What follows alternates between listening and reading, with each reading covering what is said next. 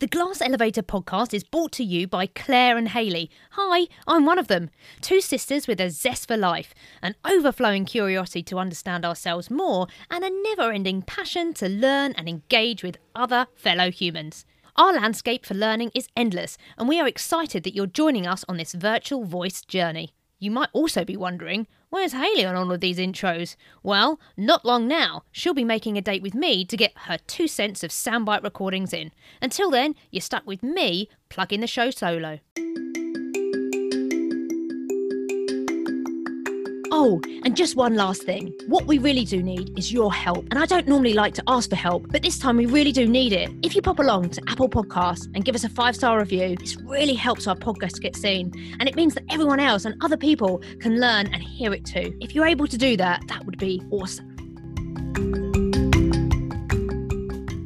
Welcome back. This is the Glass Elevator episode six. I'm going to pass you over to Haylie, who's going to tell you all about this episode.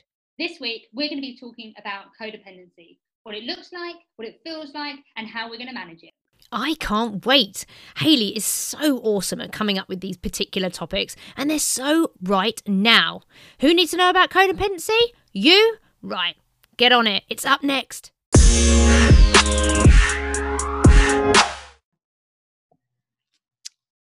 Hey, okay. Hello. Oh, hey. How you doing?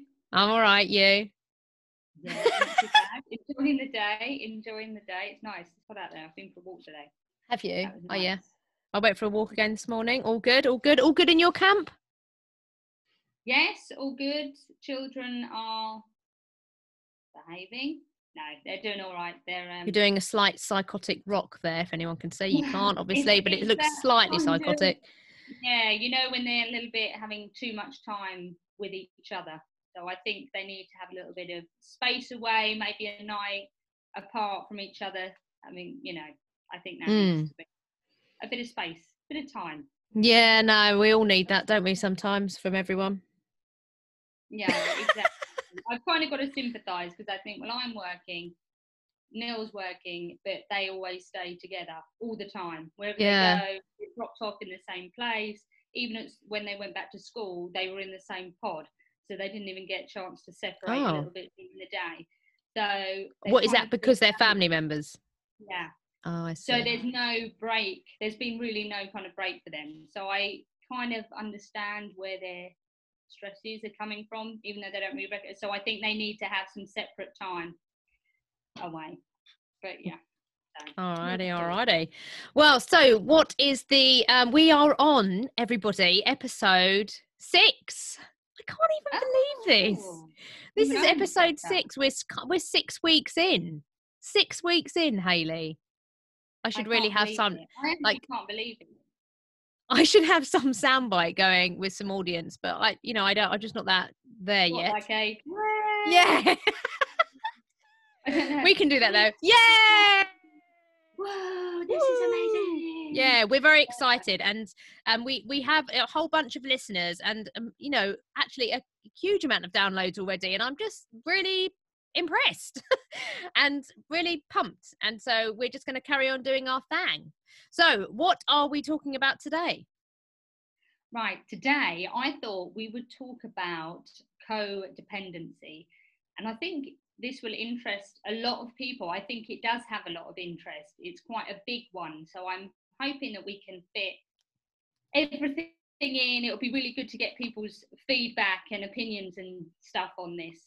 Um, but yeah, codependency. Are you aware of what codependency is? So, I'd like to say yes, right, because of the the two words co and dependent. I get I get those words. I'm not not smart, you know. I know that. But as a duet, no, not really. Go for it. Tell me a little bit more about what it is exactly. Right. Smart sister. Thank Mm. you. Um, right. Well, codependency, to break it down, is a dysfunctional helping relationship where one person is supporting or enabling another person's. It's usually like I'm going to say like addiction, mental health, like poor mental health, should I say, and responsibility. Uh, they it's like you think you're helping someone, and it was originally related to addictions because what you find sometimes in certain addiction where it may be like a mother or a partner, if someone is addicted, you kind of feel like you're helping them. But in the end, to stop them from suffering, you could be supplying them their drugs or giving them money for their drugs or trying mm. to keep them mm. out of trouble. So what happens is is you end up focusing so much on that other person that your goals, your interests, your needs are either ignored or suppressed. Now, mm. it was originally more linked to, like I said, with addiction, because you would get the person that was obviously the, um, who had the addiction and the person that was trying to help them. And sometimes when you think you're helping someone, you're actually enabling them and you're stopping them from realizing the impact that it's causing on other people. You're kind of shielding that um, person so they never they're never fully aware of what they are doing to others. Right. But actually, as time has gone on, you can see it a lot in relationships. What are the and examples be, like here? I, I, I mean, I get what you're saying, but I.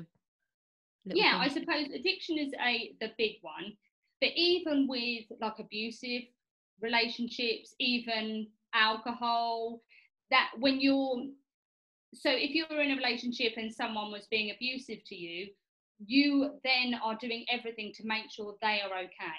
So you would then tell other people, oh no, they're all right, they're just having a trouble. You take on the blame of why that person So you're almost like a filter for them. Yeah, I suppose that would be a good word. It's but that that codependency is something on its on its own. Like right. you it usually stems from something. Now, it can happen when you're in these kind of relationships, I uh, suppose, but sometimes it's already in you to feel, and it could be that like childhood trauma or anything like that, where you feel like you have to earn love rather than right. it just be given to you. You feel like you have to do things to earn to give love. people things. You have to buy yeah, things. You have to. You have to... So it's usually someone giving, yeah, someone taking. Yeah. And that giver is usually the one that has that unhealthy need to be needed. Mm. And then that keeps you dependent on somebody else because it to make you want to be made to feel lovable and worthy. Yeah. So when you're needed by somebody, it's giving you that that filling that void. Mm. Um so it's it's it's interesting because originally I was thinking, well, you know, I don't know whether I know anyone like that or have I ever been in that relationship? And well, how, do, do you resonate with anything that you well, that you've heard? That You I think because I know from you, I think your past relationship was very you were codependent on them. Well, I sit there and I was trying to think of whether I was a codependent or whether I was an enabler. Well, I don't know. Is that the same thing? This is what I'm thinking because I know the word enabler. I know that word enabler. Like, so if that is a codependence, then yes. So yeah. I wasn't, um, I wanted everything to be seen perfect or near perfect a lot of the time. So I yeah. would often filter out the bad stuff that others would see to protect them, as yeah. well as protecting myself because ultimately if something isn't good that I'm in, I'm not strong enough, or well, I may be now, but I certainly wasn't strong enough in my past, as well as young person, as well as child. Yeah. You stand up and say, no, not for me. This is not good. I am going to leave you and you can make up your own choices because this is not good for me that's not something I would actively do because I would accept love, however small. Yeah. And there was no conditions of worth on it. There was nothing like that. There was nothing that allowed me to um, make any kind of clear. If it was a little bit of love, yeah, I would take it. And so the fear of um, that going or disappearing wasn't an option for me at any point. So um, I had to allow other people.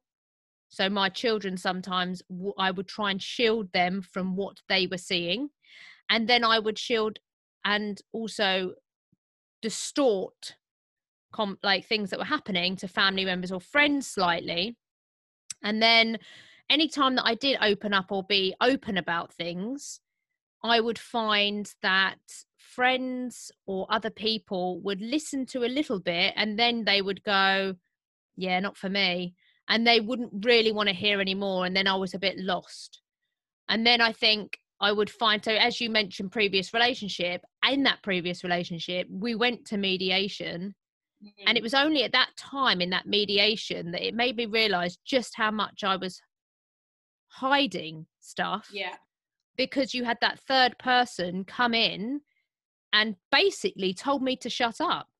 Like in a way, so yeah. thank you for talking, but now I'd like to hear from him. And yeah, I was like, oh, and I'd constantly trying to speak for him. And literally, the woman said to me, No, Claire, I've heard from you. It's now his turn. And then when he said, and then she was questioning him, it then made me realize that in fact I did speak a lot for somebody else. I did filter, I did do things. So if that is what it is, and, and that's what I would call an enabler, same as someone that is giving someone food constantly or um, you know, um that is put, that is codependent relationship. Right. okay. things that you your needs to one side to respond to somebody else. You're Definitely. meeting somebody else's needs and not identifying and meeting your own. This um, is definitely me. Yeah. At so that those point. Are kind of symptoms, if you like, of if, if you're in that kind of relationship. And even uh, over controlling, manipulating behaviors. So even though you think you might be in charge of it, you are trying your best to control what's going on. So you think you're in charge, but actually you're just enabling the other person. And also, and then, I think when you're like that, you're you're you're openly vulnerable um mm. to people that you know so, so, you know you're enabling these people who are quite you know narcissistic generally if i'm honest. That, yeah no but that that is exactly and that's one thing that i have uh, put down here is that it has it is known that narcissist people are considered to be natural magnets for the codependent. So usually if someone's a codependent the other person that's interesting. yeah so they have that um, um, attract, the edge, like magnets. They kind of go together. Where the narcissist has that inflated sense of importance and they need the attention, they lack that empathy, and and the codependent never gets the love that they want because the narcissist cannot really ever give it. No, because they're so involved in themselves, and you're also involved in them as well. Yeah. So they don't have anything for anything else. So you always end up getting hurt. So you're chasing something. And then that what that becomes that cycle and that pattern becomes normal. And if you've not really had a depth of love or proper support for a long period of time at any point in your life where it's been consistent, um, I think that you know it, it it becomes the normal thing to have love that hurts quite a lot. That's yeah. No, like, exactly. well, no, he loves me. I know that he really hurts me, and we have massive arguments. And you know, he's drunk all the time, and he's this, and you know, he's sometimes really mean, and he sometimes hit the kids. But you know, he doesn't this. It's okay. It's you know, he it's does he does put the washing on, and he makes me a cup of tea. Well, and, and, you know, also, we're, we're, talking from a female, uh, our our point of view. Yeah. But obviously, the woman can be a narcissist as well. And the man can be a codependent and be enabling her. So it does yeah. go both ways.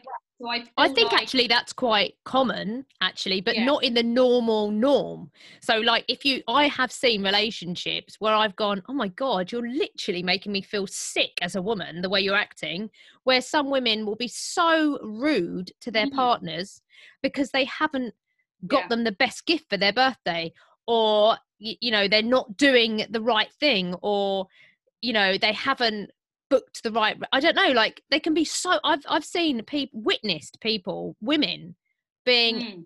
really mean to their boyfriends but because the boyfriends maybe are also part of that i don't know it's the it's maybe also the what you know ownership of things that a lot of yeah. younger women like you know that they exactly it's not just one sex rather than the other. Obviously, we're talking from a, a woman's point of view, so our past relationships are going to be with men.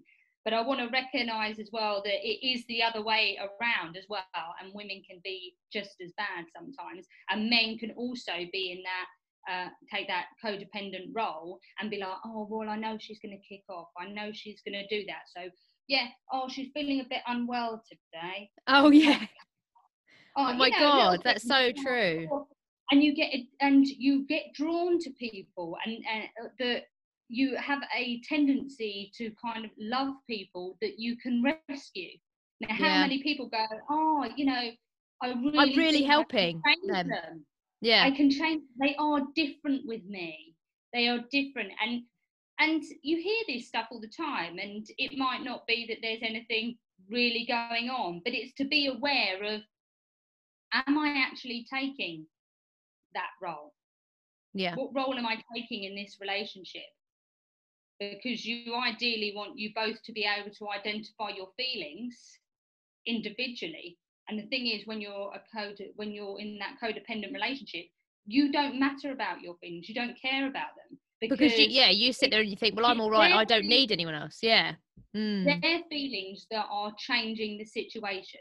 So is this? Doing, so do you think that this kind of relationship only exists in adult female male male female or adult you know like you know men men whatever whatever relationship you're in or is it mm. or could it be parent child as well or grandparent and child or well, I would say that is interesting because I've had to think about that and I think I would say you could have that relationship in any age actually.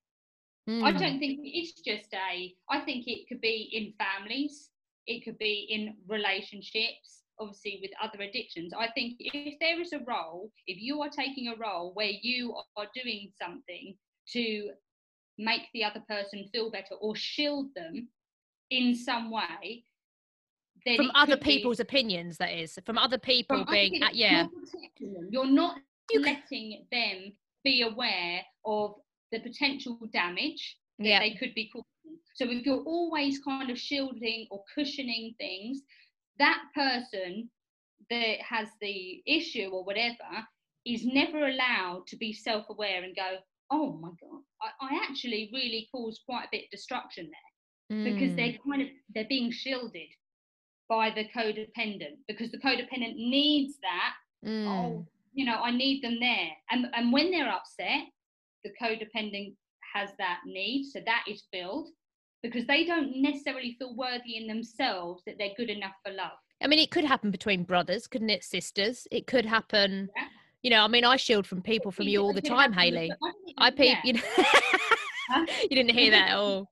I shield no, people I from you all the time. You know.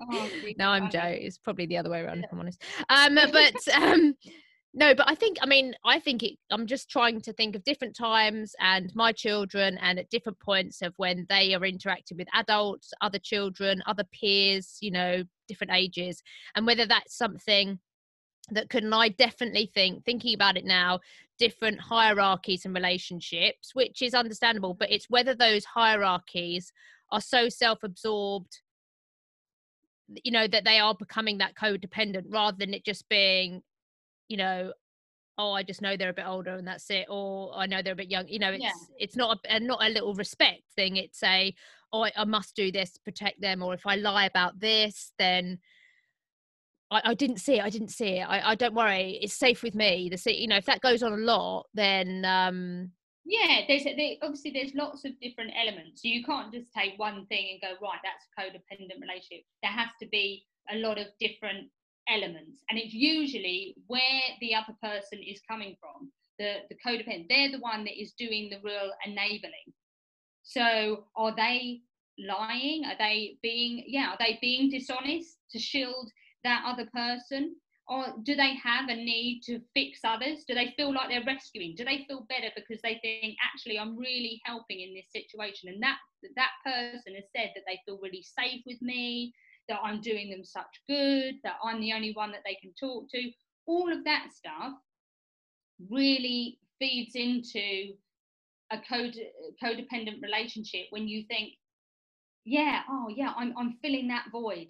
You're giving me what i i need. I have a need to fix. I need someone they build up their self-worth by helping fixing others. That so how, how could someone recognize that they are in this. So someone's going to be listening and they may go i don't know if that's me. Is there any kind of surefire things that someone could like well i think I don't know. the main you need to know i suppose first off i would suggest you have to be self-aware and by doing that you have to be prepared to step out of the situation and look in and mm. decide what side of the coin are you on where are mm. you hmm. where are you coming from are you that giver or are you that person that is actually taking it from the other person chances are if you're the one taking it you may be a narcissist and then you may also think you you don't have that time to think about the other person anyway so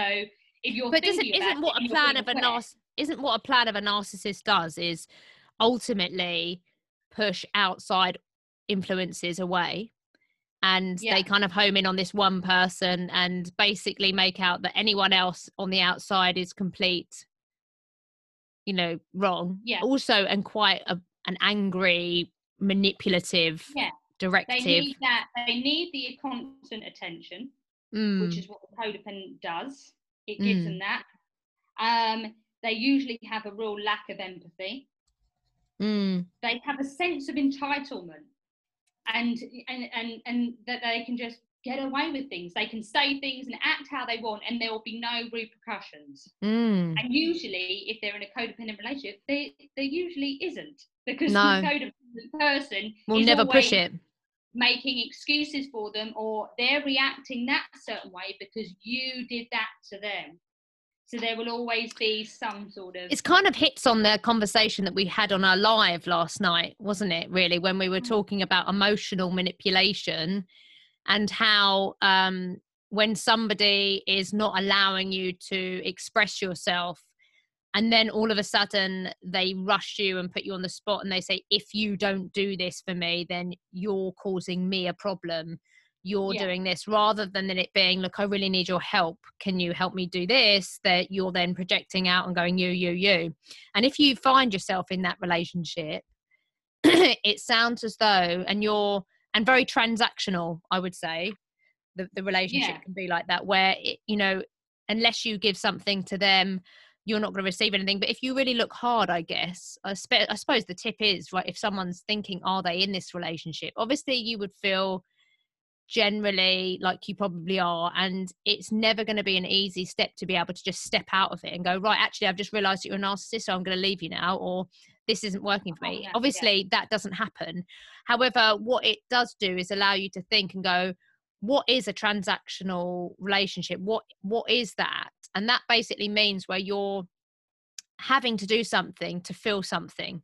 It's like going into a shop having to give over money for a product and um and there's it's not just unconditional so a narcissist yeah. will put conditions on everything that you do such as if you don't do what they say or you um, do something slightly wrong or you don't agree with them everything will have a repercussion but mm. only for you not for them well yeah, that is that's that is it yeah so there is i know you said earlier about kind of signs or recognizing um, and one of and, and one of the main ones is is that you can't identify your own feelings.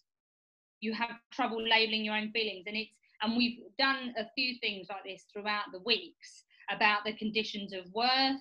What are what are those conditions of worth to you? Also we spoke about um, feelings and labeling our feelings and talking in from the I place. What are we feeling now? Someone who is in a codependent relationship might have real trouble um, labeling any of that. They might have real trouble trying to think what do they want? They have it they're finding it difficult to separate themselves from the other person. As soon as they think about what they want they automatically think how would the other person feel about that and what do they want and what can I do? And then suddenly they may take it on as their own feelings. So it's mm. a real, and also, are you are you is there a lack of trust there between between the two of you? Are you kind of wanting, um, please, you know, love me? And I know we spoke a bit about it before. That kind of thinking, I'll do anything, I'll do this. Um, fixated. Mm. You want that approval. You want that acceptance, but you never get it. You never get that recognition from no. that other person.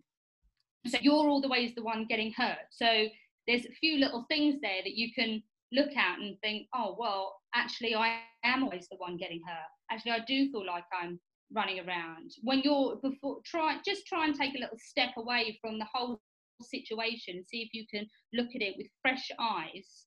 And the only way to really come out of that cycle is by being more self-aware of yourself. And yeah i think self-aware definitely talking out loud. And um, it doesn't mm. necessarily need to be with someone because i remember being in this situation and trying to talk to people and not really knowing how to do it. So one minute i would just blurt it out and go oh by the way you know this this has happened and this is making me feel really sad. And then that would shock people. Um yeah. and then sometimes I'd just try in a different way and I'd go, oh, yeah, things are okay. And I'd wait for questions to come to me. But it, I mean, looking back, I didn't really have very not very strong enough friends, uh, friend groups, if I'm honest, too, that that cared enough. if I'm honest, I didn't choose very yeah. well. Um, so uh, I think that the tip that I would, I mean, because I want people to think, well, great, now you've opened up this can of worms for me. I've listened to this. I now realise that probably this is mm. me. I'm, I'm a, probably a little bit of a codependent. How can I manage myself better in this relationship? Because no one's saying you have to leave the relationship if it's something that actually does make you fundamentally most of the time happy um, because it could just be that something has changed in somebody else and that then all of a sudden the relationship has become slightly codependent yeah. from yeah. a trauma or an mm. event or something like or that an illness yeah instance. exactly that, it, can, it doesn't have to be necessarily really abusive it could be someone that has suddenly become really ill and now you feel like you've taken on the role as um, carer rather mm. than um, a partner yeah and then you realize that actually everything i do is around about this person now mm. so it's coming a similar way and trying to get back that i, I your identity mm. and i think i like i said trying to talk to people can be a challenge sometimes because mm you know, talking, you know, all good, all brilliant. But if you actually don't feel that you comfortably have enough support that would be able to take that level of communication, obviously the first protocol will be go and find someone you can talk to, as in therapist or whatever, go and definitely look into those avenues. The other option is to start writing a bullet diary or some sort of diary, mm. noting down your feelings. Now, when you say diary to people, they they think when they were young or whatever else, and they have these long views of like writing long diaries and and it doesn't need to be like that. If you don't know what a bullet diary is, have a look at it online. Bullet diary. It's very, very simple and it can be interpreted in any kind of way in which you want. But ultimately, the fundamental parts of it are that you write short bursts of what happened in that day, what were what went really well, what what you're really grateful for, what didn't probably go so well or could have been improved or whatever else. Sometimes people say, "Oh, don't put any negatives in there." Don't do that. Um, make sure it's all positive and fun. But you know i don't agree with that if i'm honest. I think that you should note down some of the things that have fundamentally made you feel bad or uncomfortable or sad because what's important in these times is that if you allow if you continually have negative times day in and day out and day in day out and then you have the odd happy time you have to be able to go back and see that pattern. You have to be mm. able to go back and go, actually, that day was really negative because that was there, that was negative, that wasn't that great. If you're constantly shielding yourself against yeah, yeah, yeah. the negativity, then I don't think that's helpful. I think you should be very, very open with yourself because let's be frank here if someone comes to me and says i've never had a bad moment. I've never had a negative time. I've never felt um, unloved. I've never then i will look at them in the face and put money down that they are not telling the truth. Because yeah. everybody has had ups and downs split emotions back and forth. Some people have been narcissistic by that you know on their own. Some people not. Mm-hmm. some people are codependent. Everybody this is why this is called the glass elevator. Because in the box that everybody is in you don't have to be not seen or whatever. Everyone else can see you. You are in a box. Everybody is in a box. Everybody has those feelings but it doesn't stop you from going anywhere um, and in charlie and the chocolate factory going anywhere and doing what you want um, in this glass elevator. And but we are all to ultimately all labeled in some kind of way and we all are judged in some kind of way. And so it's important to also take on board and untangle those negatives and write them down if you hated yourself on one day, say, I hated myself, I hated this about myself, I hated the fact I spoke to someone really badly, or I mm. hated mm. the fact that I would I didn't do anything about this, I didn't say or I didn't speak up. Because the moment that you are ready to make absolute yeah. significant changes, you need to be able to go back and say, this did happen because what your brain does is your brain starts to only pull out the times that are really good. Um, yeah. and um, and then says well actually this is i mean i remember years ago saying i mean uh, unknown person years ago used to say but you know he's really good at doing the washing. He's really good i mean he can use the washing machine can't he? He does make yeah. dinner sometimes. Oh he does make dinner. He does make the bed. Oh he's so good with the ba- when they're babies. He's so good. And then you go Oh yeah, I mean yeah, I mean, but then that's someone else's viewpoint of what they think a good man is or a good person is because that but yeah. you in order to be able to differentiate from those feelings you have to be able to see it written down and I think writing down things is so important um and actually one thing that's helped me is actually this this whole Instagram and the glass elevator itself, everything is enabling me to really write content and continually write, write, write, write, write, write. that it's actually self helping me massively. And also talking yeah. to you each week, Haylie, I must say. but um, you know, that's what I wanted to add on that. Yeah. I think you'll probably but agree with that, to be real, honest. No, I, I think you made a really valid point there of not not writing down negative stuff think I've said that right. Mm. Um, because, and you said you're shielding yourself, and that is so right. What you're actually doing is when you're writing down all the positives, you're saying that you only accept yourself when you're yeah. on point. Yeah. When you're perfect, you are only accepting yourself. So if you're only accepting yourself when you're perfect, are you going to expect other people to accept you when you're not perfect? I don't think mm. so. No, you exactly. Want people to see you in that same light. So if you can be honest with yourself and think, yeah, do you know what? I am a bit, and you don't have to show any of the this the diary or whatever, but it's being self-aware that yeah, I I wasn't actually. I didn't do the best I could be. I, I didn't behave great. Um, I was I was tired, and I really snapped at people that day, and I made some people feel really bad. I think what I should do is I'm feeling guilty about that. I may apologise or whatever. It's finding alternatives. Yeah, I think that's a great. That I mean, well, I was tired, and the reason yeah. I was tired because that person kept me awake. Because again, you're putting it on somebody else. So, mm. oh right. So taking some ownership and accepting yourself and all your flaws, because when you do that, you are letting other people, and you're saying, yeah, you can accept me as well, and I will accept you. You're accepting people unconditionally. That's the ideal. You want to accept people. No, no one is perfect all the time. No. And we're allowed to slip up hmm. sometimes. Mm. I think it's, it's re- I think it's really important that is because if you're also if you're somebody that is a codependent, you are double shielding. Like you are mm-hmm. shielding the negatives of the person and also you're yeah. shielding your un you know unhappiness and it just stacks yeah. up and stacks up. And if you don't write it down you've got nothing to go on you've got nowhere to go. And even if you did at some point feel to have the courage or whatever else to go and speak to a therapist you can take that diary with you and they can talk you through it and you can go you don't even need to talk you can just talk about what you wrote down. And then these are really good talking points. How did you feel like that? What made you feel like that way what did you do better that day?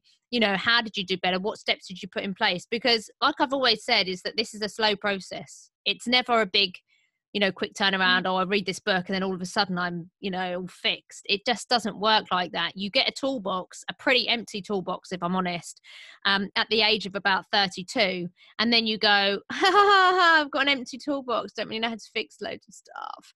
And um, and then you just keep adding to your toolbox and you add to your toolbox by talking to people by writing things down by self-reflecting by taking responsibility, being accountable, um, looking for solutions yeah. rather than um, you know looking only at the negatives. Um, and those are the kind of things that you could. So just think of your emotions and your things as a toolbox and that you're just adding to your toolbox or your sewing box or whatever box you want to call it i don't know button box you know you're adding a button box all the time who it says, it says that everyone's got a toolbox it could be anything but it's just about saying that every day you're learning about others and every day you are learning about yourself and every day you are learning how to deal with others better and deal with yourself better. It's never just an ending of it. And on top of that most of us become parents and then you have lots of little people to uh, manage as well. So it's really important to put yourself in a situation where you're able to manage yourself to a certain point where you can you know comfortably be around children and they can learn good skills and processes off of you. You know the, like in our first ever episode um about co-regulation yeah. that is quite important because the minute you manage yourself better and how you interact with others is how your children will interact with others and it's as simple as that yeah that is exact that's exactly it That the, is my stage Haylie you can be the role model and you're never too late to learn yourself and also you know mm. be open that you are learning and with your children just be patient and think actually i'm hopefully teaching them the skills that when they get older they can be accountable and know who they are as well and be able to speak. And and i think that's the key thing is learn about yourself first. What mm. is going on with you? What are your interests? What do you like to do? And i know that we covered that um, in conditions of worth but knowing so much more about you and your triggers and your whether it's childhood or traumas or anything like that finding out how you're feeling and labeling those emotions all of that is only going to help you role model that to uh, the people do you know the um you. the other day I was speaking to someone and I was saying something and then immediately after I said it I looked at my I felt in my head I was like what? I just went I'm so sorry. I have literally just projected all over you. I'm so sorry because um and I would never normally do that. And I'm normally self-aware and thinking you know we don't it's not people don't need to know these things but you have to be aware of when you're asking something. And i'm very guilty of that sometimes. I can self project sometimes in the you know in different ways but i'm so aware of it now that i go i apologize straight away and i go don't answer that question. That was so wrong of me to ask that and it's coming from this place and from this feeling. It's nothing to do with the question at all it's this this is yeah. what's coming and um yeah i'm becoming incredibly accountable accountable for my actions Haylie yeah well no but that's a good start yeah, that's good. I know. Well, I'm not. No, but I'm just saying it's you can keep you keep learning. No, you don't just... just yeah. You've got to keep learning, and also just like you said, learning and going. Oh, and saying it as you're recognizing it. Yeah. Saying it out loud. Go. I'm. I. Oh, I've just noticed that I've done that. Yeah. That's really yeah. Positive. Immediate reflection. It's good. It's good. It's good. It's good. Um. So I'm really quite I like quite liked this subject today. I think it's quite important because I think in in lockdown, I think a lot of people would have maybe fallen into this mm. kind of role, if I'm honest. And maybe that's what made you think about having a chat about it. Have other people spoken about it to you? Well, I think I've noticed certain relationships around me. Um, yeah, just with anyone, just you know, and like you said, with a lockdown, um, with an- anxiety issues. You can have someone that suddenly, if they're furloughed and they have anxiety and mm. they're at mm. home all the time, suddenly there's another person there that might not have been so aware of it before. And now they want to help if they think they're helping, but actually they're enabling. Um, I know that definitely I've had experiences where I wasn't necessarily the person um, giving, but I have been the person, I suppose, on occasion, maybe taking when I've been had my anxious episodes, or especially when I was younger, when I couldn't label any of those emotions. I had no idea what anxiety was. I just knew that I was struggling.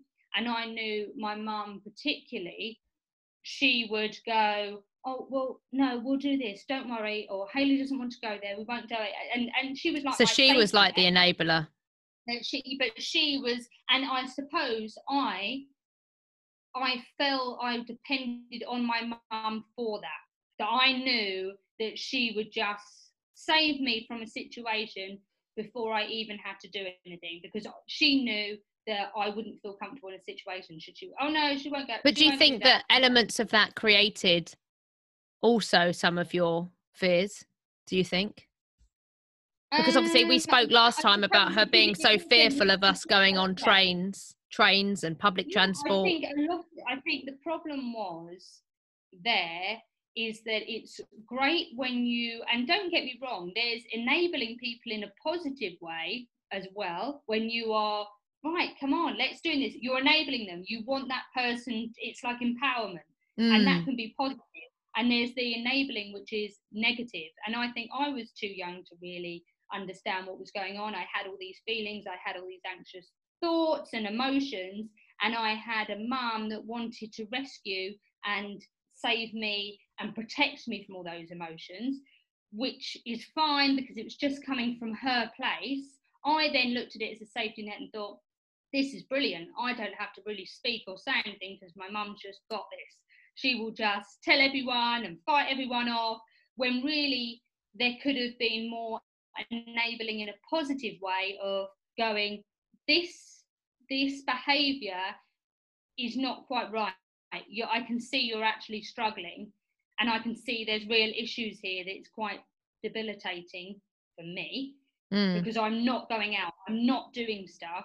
Right how can we give you the power to try and sort this out? How do we work this out together? How do we find out? You know, we didn't really source any information. Anywhere. No. We didn't Google anything. We didn't do anything. It was right, doctor. Right, that's it. Back home. Well, not even that. Even if that happened, it was always very um controlled. Well, the doctors. It was very. Don't say anything. Don't mention anything. Don't talk. Well, yeah, and I know the doctors with me, it was right. Well, here's some antidepressants and do some yoga. That's it. I can't and believe they said that. Yeah, I was like, well, I'm not taking. I said, no, I'm not taking those antidepressants. That's not happening. No. And again, I would say I'm not doing it, and she would be okay with that. So I could push. So I could see there's probably actually a codependency relationship there. Mm.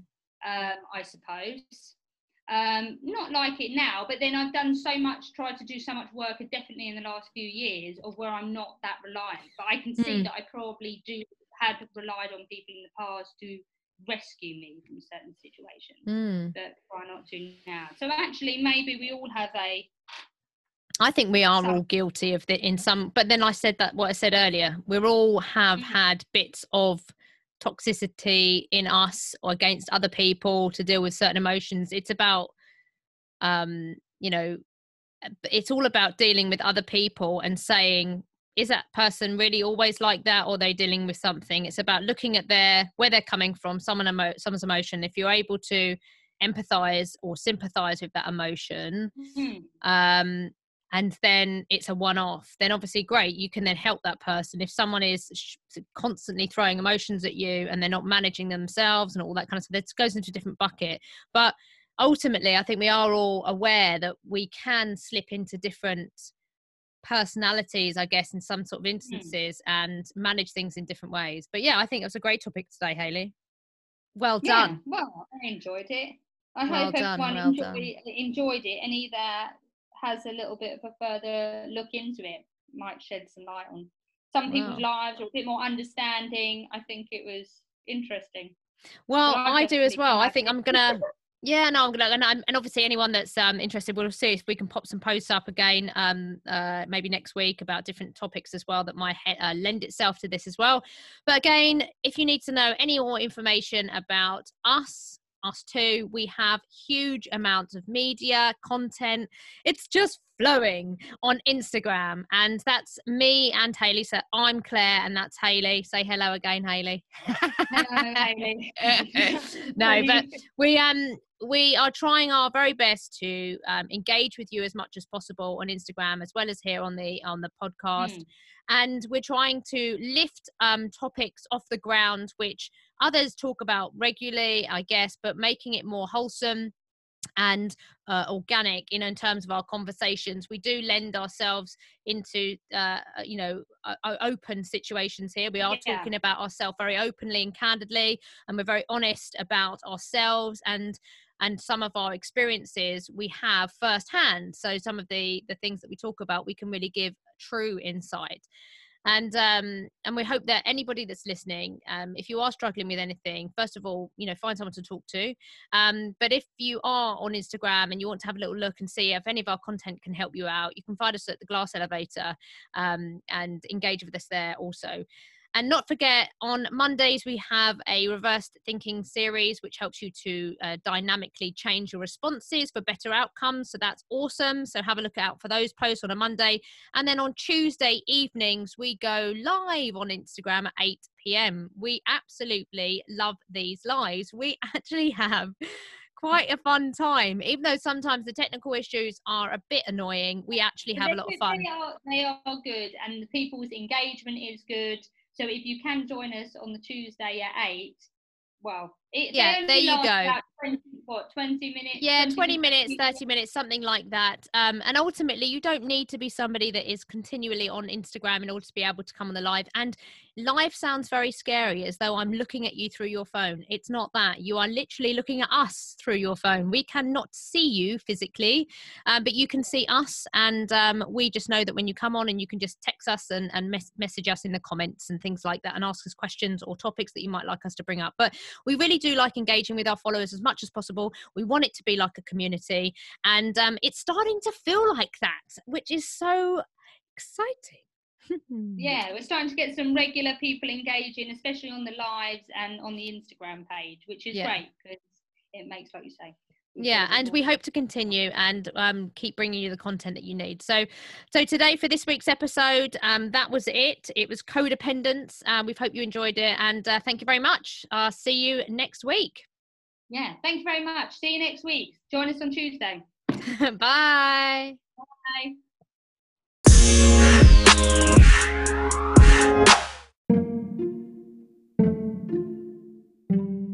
Hey, it's Claire again. If you're listening to me, that means you've got all the way to the end of the episode. This is amazing. Anyway, I'm going to pass you over to Haylie, who's going to tell you exactly what thoughts you need to take away for this week. Well, hopefully, you learned a little bit about codependency today and what it looks like, and maybe how you could recognize it in yourself and if you're in a codependent relationship. I know I definitely recognized certain codependent relationships I'd been in the past that I hadn't even thought about until today, and I think Claire was exactly the same. In fact, some of the insights insights that we discussed made me really realize that in fact there was areas that I was a codependent and also an enabler. Maybe you thought so too in terms of maybe parts of your upbringing or some of your relationships have actually been that kind of enablement, codependence or parent and child relationship. Anywho, we really hope that you got some really great tips out of it. Please join us next week where we discuss another topic. Bye for now. Bye for now. See ya.